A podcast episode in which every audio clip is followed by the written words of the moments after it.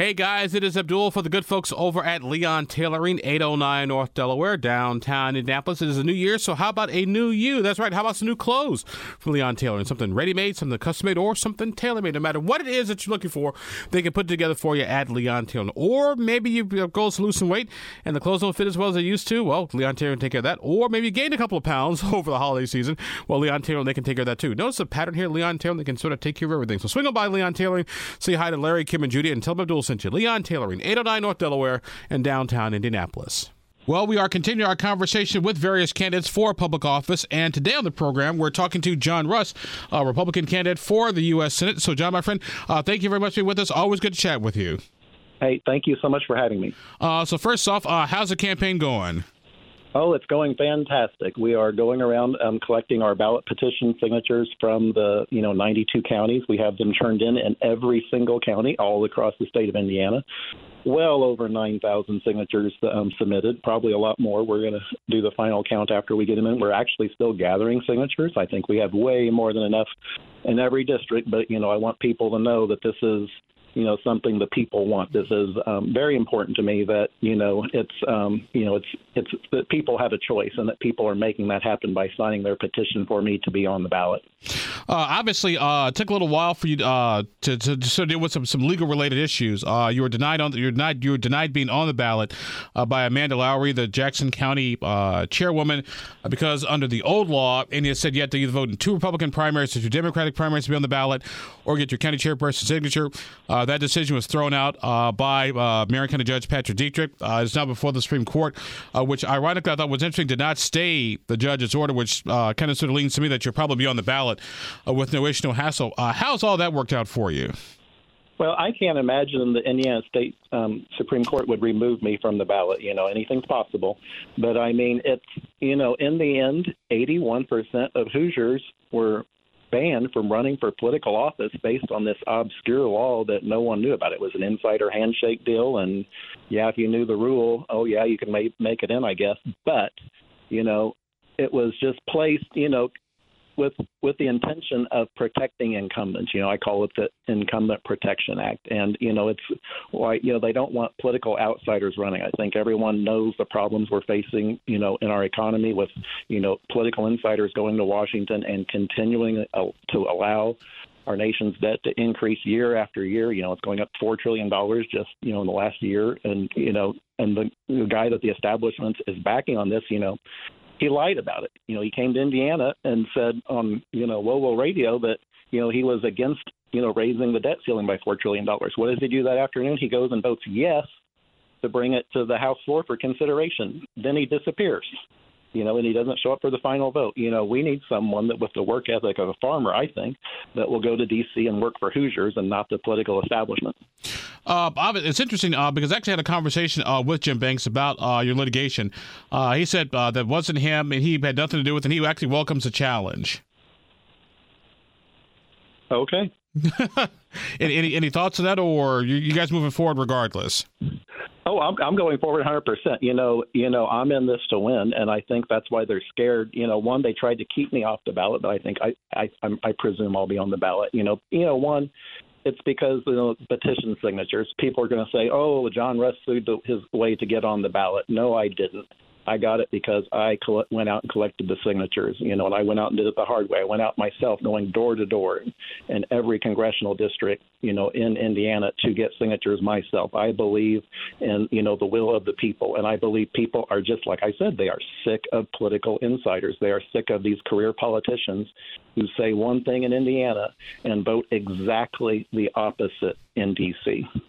Our guest in the program today is U.S. Senate candidate John Rust, uh, fighting to be on the ballot here in the state of Indiana. Uh, John, uh, something else I thought was interesting too. I'd love to get your thoughts on this. I know, I know you're not an attorney, but then again, some some folks say neither am I, so we're, so we're in good shape here.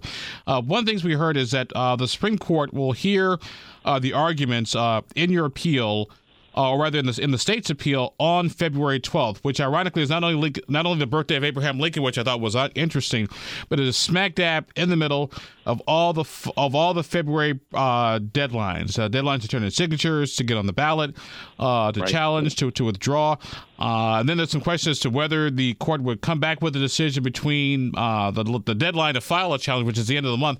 Any any thoughts or any strategy on how you folks plan to work with all that?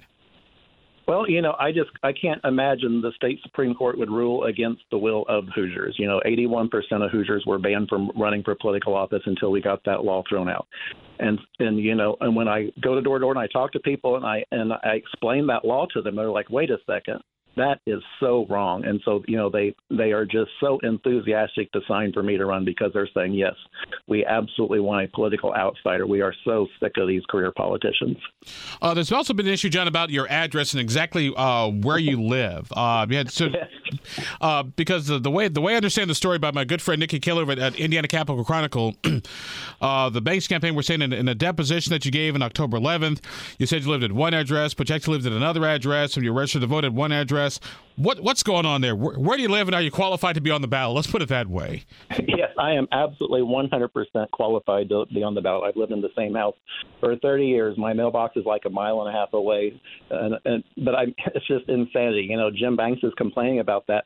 His mailbox is 580 miles from the state of Indiana. He lives in Virginia. You know, when, if you're going to talk about residency, let's you know, Virginia has two United States senators. I think Indiana deserves to have our own two United States senators. Uh, also, uh, the, the, other issue that, that's popped up uh, has been the, sort of the, the antitrust lawsuit. Uh, the, the, egg farm, like your, your your your company was part of one of those uh, egg farmers that was accused of price fixing. Uh, I know i know obviously with pending litigation, you got to be careful what you say. any thoughts on how all that's sort of going through right now? Oh, I, I think we'll absolutely win that. You know, we've been sued in the past for actually for selling eggs too cheap. You know, and we we won on that. You know, we had a jury verdict against us for selling eggs too cheap. Our competition says Rose Acres is out there selling eggs too cheap. That's not fair. We want, you know, we want to keep egg prices up. Rose Acres has fought hard to have low egg prices for all Americans, not just Hoosiers. And you know, when my dad, when he started selling eggs in the early 1950s, he was getting 50 cents a dozen. You know, today, if you adjust that for inflation, that would be over six dollars a dozen. I just checked the Walmart here in Seymour this last two days ago. It was two dollars and four cents for a dozen eggs. That's one third the price if you adjust for inflation what my dad was getting in 1950 and what you know why that is? It's because me and my family and other farmers like us have worked so hard to build more efficient farms larger farms that have an incredible value for consumers. And that's why eggs are such a low price staple in the grocery store. I think it's probably the lowest priced item you can get in the grocery store where you're actually getting value for your money. You know if eggs are two dollars a dozen and you're paying six bucks you know for a cup of coffee at starbucks which would you rather have? The two the two dollar eggs are much much much better value. Uh, do you think this will be a campaign issue? I hope so. Eggs are fantastic, and you know, anytime you're talking about eggs, you know, they're delicious. Deviled eggs, scrambled eggs, omelets. You know, eggs over. I like them over easy myself. yeah, let's talk about eggs because eggs are a wonderful thing. Our guest on the program today is uh, U.S. Senate candidate John Rust. John running in the Republican primary right now against uh, Jim Banks. Still some filing deadlines and signatures that need to be gathered. So we're glad to have John uh, on the program today. Uh, John, let's talk about uh, some of the big issues uh, that are out there right now. obviously, one of the big issues is, of course, the debt ceiling, inflation. Mike Johnson has been getting some pushback from some of the more ideological conservatives on, on a, any sort of debt ceiling deal, any sort of budget deal. where would you be on all this? Uh, I there's no way I would have voted to raise our debt ceiling four trillion dollars, and you know I just think it's insanity that we keep sending these career politicians to Washington, Republicans that say, "Oh, I'm against raising the debt ceiling." Look at every member of the House delegation, including Jim Banks, other than Victoria Spartz. She's the only one that voted no the only one that voted no against bringing that debt ceiling vote to the House floor for consideration. Every other one said yes, let's bring it to the floor, and it ultimately passed. You know, you know, some of them, I think most of them actually voted for it. I mean, it's it's insanity. We keep sending these career politicians to say, "Oh, I'm conservative in Indiana," and then they get to D.C. and they changed completely. Their colors changed completely. It's it's it's it's not right, and I think that's why people are fed up, and that's why they're sick of career politicians, you know, like Jim Banks, who just, you know, I keep saying this, but it's just, it's the truth. You know, he comes here and he says, "Oh, I'm against that," and then he goes back to D.C. and he votes for it. Uh, John, one of the big things that's out there has been uh, how do we get our spending under control? And if you look at it, uh, most of our spending is, is sort of is sort of what's called non-discretionary. It's Social Security, it's Medicaid, it's Medicare, it's the defense, it's interest on the debt, and the part that we consider "quote unquote" government is really only like ten to fifteen percent. So I guess my question is, uh, to get our debt under control and to get our spending under control, uh, where would you cut? What would you target? I think. Uh, do you remember Senator William Proxmire from Wisconsin?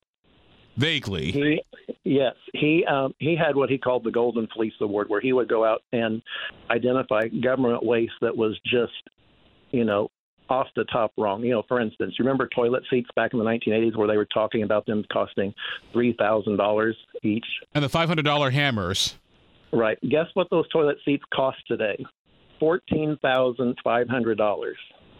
You know, and what happens is, you know, you have people like Jim Banks who takes money from these big defense contractors. You know, you know, he's getting paid, and so is he going to raise, you know, the curtain and say, "Oh, look how much we're paying for this stuff"? No, we have to have a lethal defense, but that doesn't mean you need to be paying fourteen thousand five hundred dollars for a toilet seat.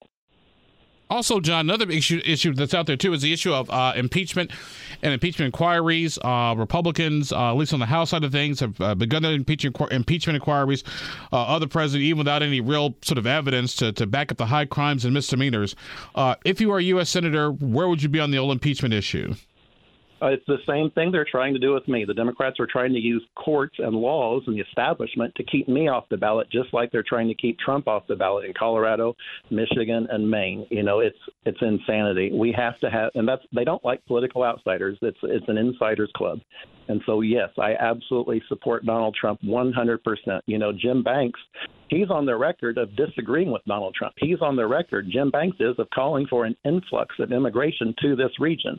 Since Jim Banks has said that, we've had 8 million illegal immigrants come across the border. 8 million. That's more than the population of Indiana. And people are just fed up with it. They are sick of these politicians that say one thing in Indiana and they go to Washington, D.C. and vote the exact opposite. Uh, John, on the issue of immigration, I thought that was interesting because obviously uh, House Republicans have had an issue with uh, the Biden administration's position on immigration and, and the and the sort of the border funding security issue. However, some folks have been saying, "Well, we'll just wait until you know until after Joe Biden's out of office, and we'll we'll, we'll fix it then." And meanwhile, we still have the flood of migrants uh, coming through. Uh, your thoughts on that, and, and where are you on on the whole border issue? Uh, where I'm at on the border issue is look at what House Republicans did in 2017 and 18 when the Republicans had the presidency, the Senate, and the House, and they did nothing on the border. You know, back then in 2017, um, USA Today did a study or a, a survey. Less than 25% of House Republicans supported funding our southern border less than 25%. Donald Trump has rightly brought that issue to a forefront, and hopefully, this time when he gets in, we will actually be able to get the border wall built. And not just a few hundred miles, it has to be built completely from the Gulf of Mexico to the Pacific Ocean. Anything else is just political posturing. If they build the wall, politicians can't campaign on it. I'm not a politician. I'm a you know I'm I'm a farmer and I just believe in getting stuff done and I'm so sick of these career politicians that just talk about this issue and kick the can down the road. It, it's wrong. We have to have people that will go to Washington and actually do what they say they're going to do.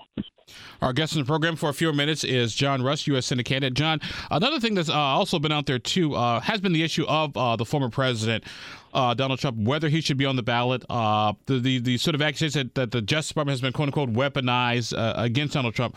My, my thing is this: if you got four felony count, four indictments, ninety one felonies, at what point in the program, at what point all this are are you the issue? Uh, you have to let the people choose, and that's you know it's exactly what's happening here in Indiana, where they're trying to keep me off the ballot. You know, Donald Trump, I think, will absolutely win in 2024 this fall. I absolutely believe that, and I'm going to 100% vote for Donald Trump. I am just sick of people trying to use laws to keep the people off the ballot that we want to support. You know, and that's you know it's happening here in Indiana, it's happening in Colorado, it's happening in Maine, it's happening in Michigan, and people are fed up with it. Uh, John, uh, final question for you, my friend. Uh, I've been hearing some stories about uh, your background, your past, some some other issues.